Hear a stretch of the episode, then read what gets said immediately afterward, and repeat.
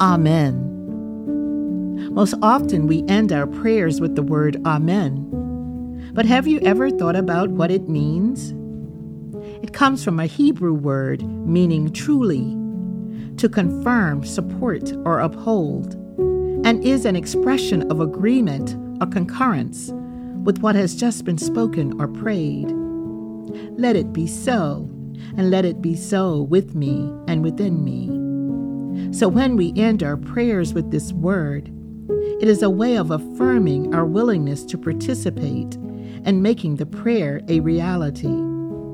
Lord, I agree that your kingdom should come on the earth, and I desire that it come within me. Forgive me of my trespasses and shortcomings, and, I, and give me courage and strength to forgive others who have trespassed against me. That's a different way of praying.